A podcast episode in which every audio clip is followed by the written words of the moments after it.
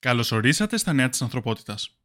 Σήμερα θα δούμε καλά αλλά και κακά νέα από τον κόσμο των αυτοκινήτων, διαστημικά νέα, ποιες δουλειές είναι πιο απίθανο να αντικατασταθούν από την τεχνητή νοημοσύνη και άλλα.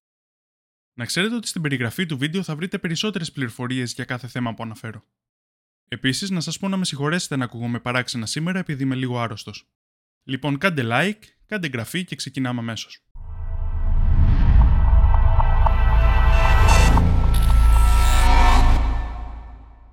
Ξεκινάμε με μία είδηση που με εντυπωσίασε. Η Hyundai ανακοίνωσε το νέο της σύστημα τροχών, το οποίο επιτρέπει στα αυτοκίνητά της να κινούνται με ευκολία στο κέντρο της πόλης και στο πάρκινγκ.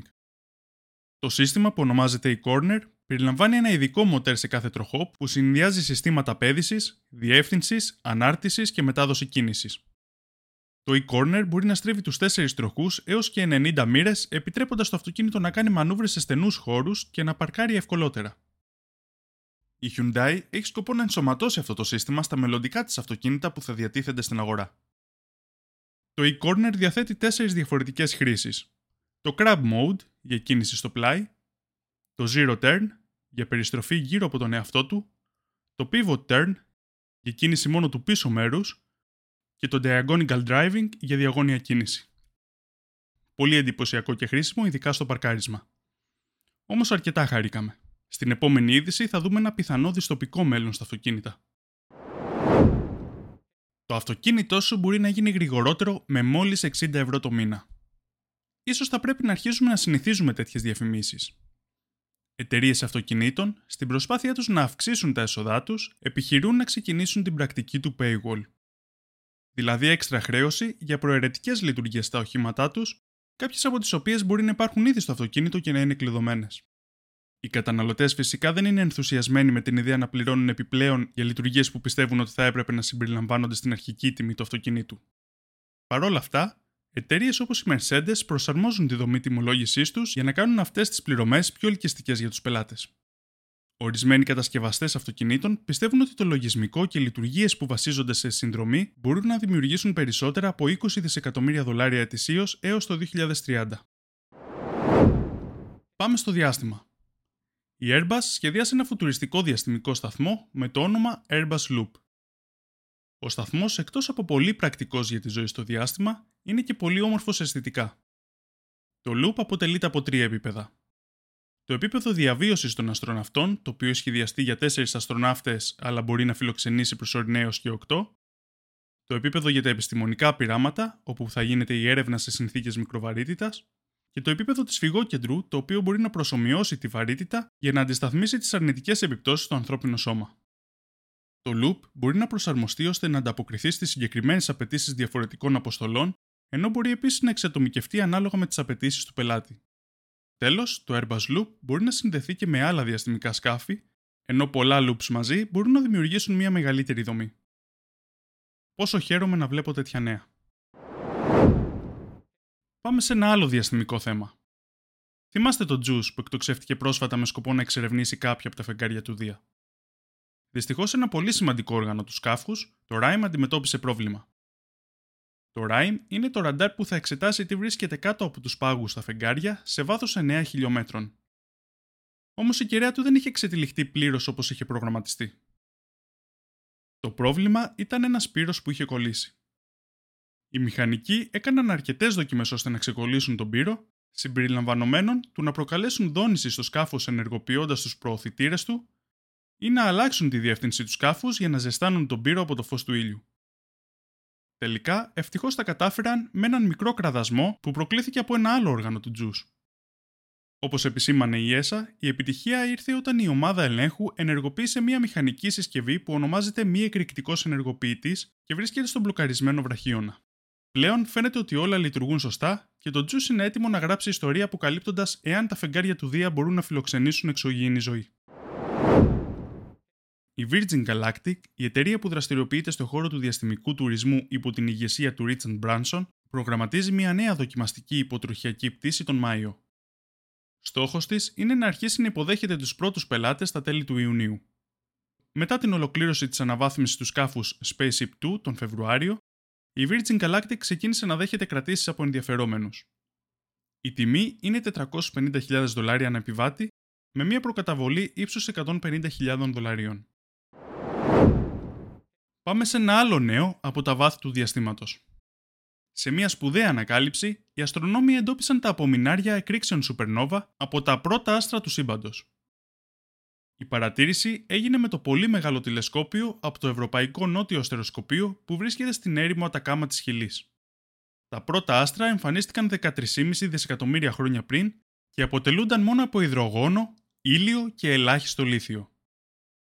Αυτά τα αστέρια πέθαναν γρήγορα με ισχυρές εκρήξεις σουπερνόβα δημιουργώντας καινούργια χημικά στοιχεία. Τώρα για πρώτη φορά, οι αστρονόμοι εντόπισαν τρία μακρινά νέφη αερίων που η χημική του σύσταση ταιριάζει με αυτό που περιμέναμε να δούμε να έχουν αφήσει πίσω αυτές οι εκρήξεις. Οι αστρονόμοι μπόρεσαν να αναλύσουν τη χημική σύσταση των νεφών μελετώντας το φως από απομακρυσμένα κβάζαρ που περνούσε μέσα από αυτά τα νέφη. Μελετώντας αυτά τα νέφη σε όλο το σύμπαν, οι ερευνητές ελπίζουν να ρίξουν φως στο σχηματισμό και στην εξέλιξη του σύμπαντος. Τα ευρήματα θα μπορούσαν να βοηθήσουν τους αστρονόμους να κατανοήσουν καλύτερα τις πρώιμες συνθήκες του σύμπαντος μετά τη μεγάλη έκρηξη όταν γεννιόντουσαν οι πρώτοι αστέρες. Παραμένουμε στο διάστημα με μια έρευνα που δημοσιεύτηκε στο περιοδικό Nature που μιλάει για ένα κοσμικό θέμα που εντυπωσίασε τους επιστήμονες. Ένας αστέρας στο γαλαξία μας κατάπιε έναν πλανήτη. Αυτό είναι ένα φαινόμενο που δεν είχε παρατηρηθεί ποτέ ξανά.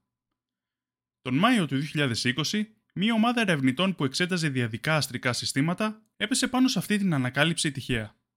Η φωτεινότητα του αστέρα αυξήθηκε κατά 100 φορές σε μόλις 10 ημέρες πριν επανέλθει αργότερα στην προηγούμενη κατάστασή του. Βλέποντας αυτό το γεγονός, σκεφτόμαστε αυθόρμητα το μέλλον του δικού μας πλανήτη. Όπως γνωρίζουμε, σε περίπου 5 δισεκατομμύρια χρόνια από σήμερα, ο ήλιος μας θα διασταλεί και τελικά θα καταπιεί τον Ερμή, την Αφροδίτη και ίσως τη Γη. Η μελέτη έδειξε ότι ένας αέριος πλανήτης που βρίσκεται σε κοντινή τροχιά θα διατάρρησε σημαντικά το άστρο, ενώ ένας βραχώδης πλανήτης όπως η Γη θα ήταν πολύ μικρός για να προκαλέσει ένα τόσο εντυπωσιακό επεισόδιο.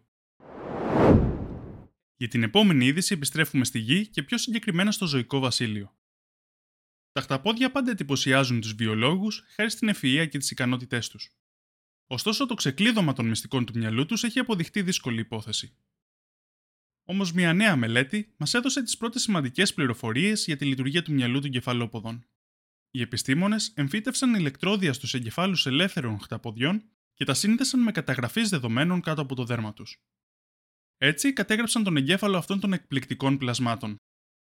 Η μελέτη, η οποία δημοσιεύτηκε στο περιοδικό Cell, αποκάλυψε ότι τα χταπόδια διαθέτουν εγκεφαλικά κύματα που έχουν παρατηρηθεί ξανά στον υπόκαμπο εγκεφάλων θηλαστικών αλλά και άλλα μοτίβα που δεν έχουν εντοπιστεί ξανά σε άλλα ζώα. Όμως το πιο εντυπωσιακό είναι ότι οι επιστήμονες ανακάλυψαν εγκεφαλικά κύματα παρόμοια με αυτά που παρουσιάζει ο ανθρώπινος υπόκαμπος. Αυτά τα ευρήματα υποδηλώνουν συγκλίνουσα εξέλιξη μεταξύ ανθρώπων και χταποδιών παρά το γεγονός ότι ο κοινός μας πρόγονος έζησε πριν από 750 εκατομμύρια χρόνια και είχε απλά έναν υποτυπώδη εγκέφαλο. Και τελειώνουμε με ένα θέμα που μας απασχολεί πολύ τελευταία. Ποιε δουλειές δεν θα αντικατασταθούν από την τεχνητή νοημοσύνη, ακόμα τουλάχιστον. Η άνοδος της τεχνητής νοημοσύνης έχει προκαλέσει πολλές ανησυχίες σχετικά με την απώλεια θέσεων εργασίας. Σε μία αναφορά, η Goldman Sachs εκτιμά ότι η τεχνητή νοημοσύνη μπορεί να αντικαταστήσει το 1 τέταρτο των θέσεων εργασίας που πραγματοποιούνται από ανθρώπους και δυνητικά να οδηγήσει στην απώλεια 300 εκατομμυρίων θέσεων εργασίας λόγω της αυτοματοποίησης. Ωστόσο, οι ειδικοί λένε ότι υπάρχουν ακόμα εργασίες που η τεχνητή νοημοσύνη δεν είναι ικανή να φέρει πέρας και που απαιτούν αυστηρά ανθρώπινα χαρακτηριστικά, όπως η συναισθηματική νοημοσύνη και η σκέψη out of the box. Ο Μάρτιν Φόρντ, συγγραφέας του βιβλίου Ο κανόνας στο ρομπότ, Πώς η τεχνητή νοημοσύνη θα μεταμορφώσει τα πάντα, αναγνωρίζει τρεις κατηγορίες θέσεων εργασίας που θεωρεί ότι είναι σχετικά ασφαλείς από την τεχνητή νοημοσύνη. Θέσεις εργασίας που είναι πραγματικά δημιουργικές, θέσεις εργασίας που απαιτούν σύνθετες διαπροσωπικές σχέσεις και θέσεις εργασίας που απαιτούν πολλή κινητικότητα, επιδεξιότητα και ικανότητα επίλυσης προβλημάτων σε απρόβλεπτα περιβάλλοντα. Ωστόσο, οι περισσότερες θέσεις εργασίας, ανεξάρτητα από τον κλάδο, έχουν πτυχές που είναι πιθανό να αυτοματοποιηθούν από την τεχνητή νοημοσύνη, επομένως είναι σημαντικό να αναπτύξουμε συμπληρωματικές δεξιότητες που επιτρέπουν στους ανθρώπους να εργάζονται δίπλα στην τεχνητή νοημοσύνη. Είναι επίσης σημαντικό να σημειώσουμε ότι μια προηγμένη εκπαίδευση ή μια υψηλόμιστη θέση δεν είναι ασφαλής ενάντια στην επέλαση της τεχνητής νοημοσύνης καθώς οι πιο μορφωμένοι εργαζόμενοι μπορεί να απειλούνται περισσότερο από τους λιγότερο μορφωμένους.